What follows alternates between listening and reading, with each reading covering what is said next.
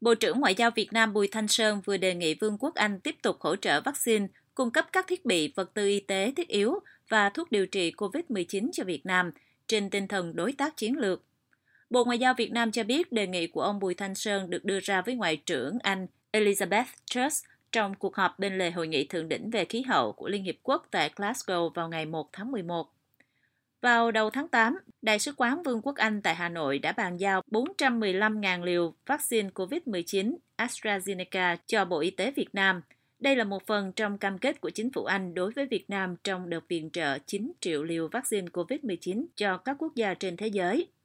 Bên cạnh gói hỗ trợ song phương, Anh cũng là một trong những quốc gia có đóng góp lớn nhất cho cơ chế COVAX với hơn 548 triệu bảng Anh nhằm cung cấp vaccine COVID-19 cho các quốc gia trên toàn cầu, trong đó có Việt Nam.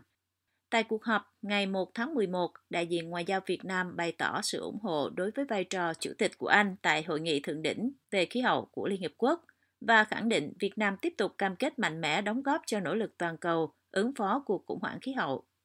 Bộ Ngoại giao Việt Nam cho biết, trước khi được bổ nhiệm chức Ngoại trưởng, bà Truss đã có đóng góp quan trọng vào việc sớm ký kết và đưa vào thực thi Hiệp định Thương mại Tự do Việt Nam và Vương quốc Anh trên cương vị Bộ trưởng Thương mại Quốc tế.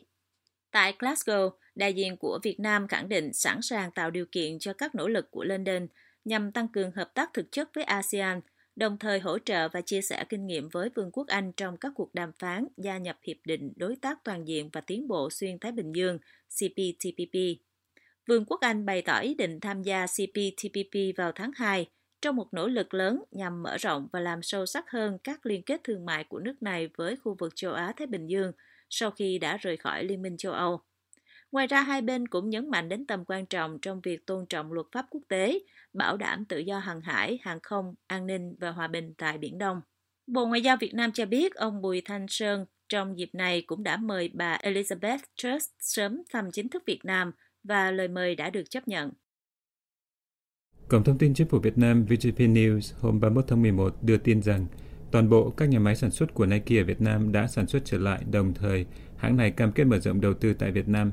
Theo VTV News, thông tin trên được ông Noel Kinder, Giám đốc Phát triển Bền vững Tập đoàn Nike, thông báo cho Thủ tướng Phạm Minh Chính trong cuộc gặp hôm 2 tháng 11 bên lề Hội nghị Liên Hợp Quốc về biến đổi khí hậu lần thứ 26, COP26,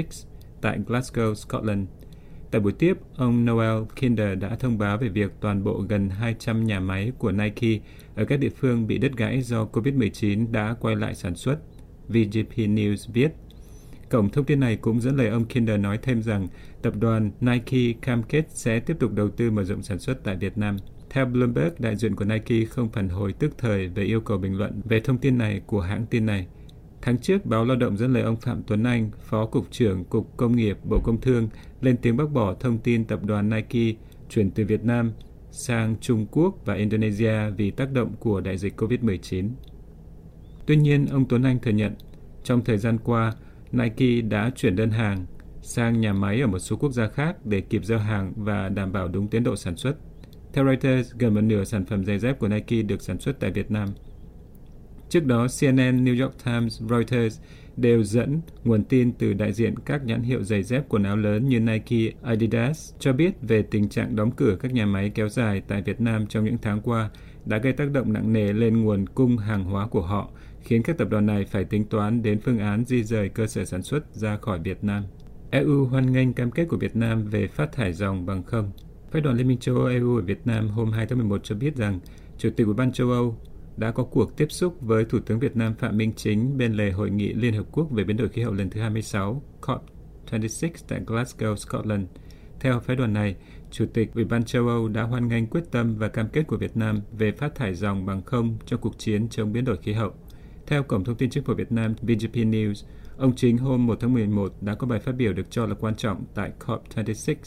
VGP News dẫn lời ông Chính nói rằng Việt Nam là một nước có lợi thế về năng lượng tái tạo, và Việt Nam sẽ xây dựng và triển khai các biện pháp giảm phát thải khí nhà kính mạnh mẽ bằng nguồn lực của mình, cùng với sự hợp tác và hỗ trợ của cộng đồng quốc tế, nhất là các nước phát triển cả về tài chính và chuyển giao công nghệ, trong đó có thực hiện các cơ chế theo thỏa thuận Paris để đạt mức phát thải ròng bằng không vào năm 2050.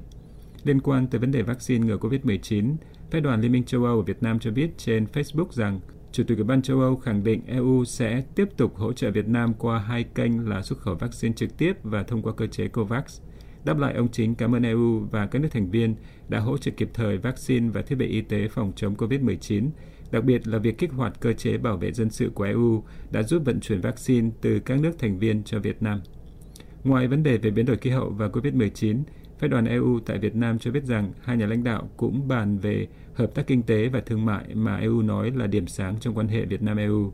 Sau hơn một năm triển khai hiệp định EVFTA, thương mại hai chiều trong 9 tháng đầu năm 2021 đã đạt hơn 40 tỷ đô la, tăng gần 15% bất chấp các khó khăn của đại dịch COVID-19, góp phần vào quá trình phục hồi kinh tế của hai bên, phái đoàn Liên minh châu Âu Việt Nam viết. Trên Twitter hôm 1 tháng 11, Chủ tịch Ủy ban châu Âu viết rằng bà đã có một cuộc thảo luận tốt đẹp với ông Chính về việc thúc đẩy hợp tác thương mại y tế, môi trường và năng lượng. Bà viết thêm, Việt Nam nên tận dụng toàn bộ tiềm năng của năng lượng tái tạo và sử dụng năng lượng hiệu quả. Việt Nam là một đối tác quan trọng của EU tại khu vực Ấn Độ Dương-Thái Bình Dương.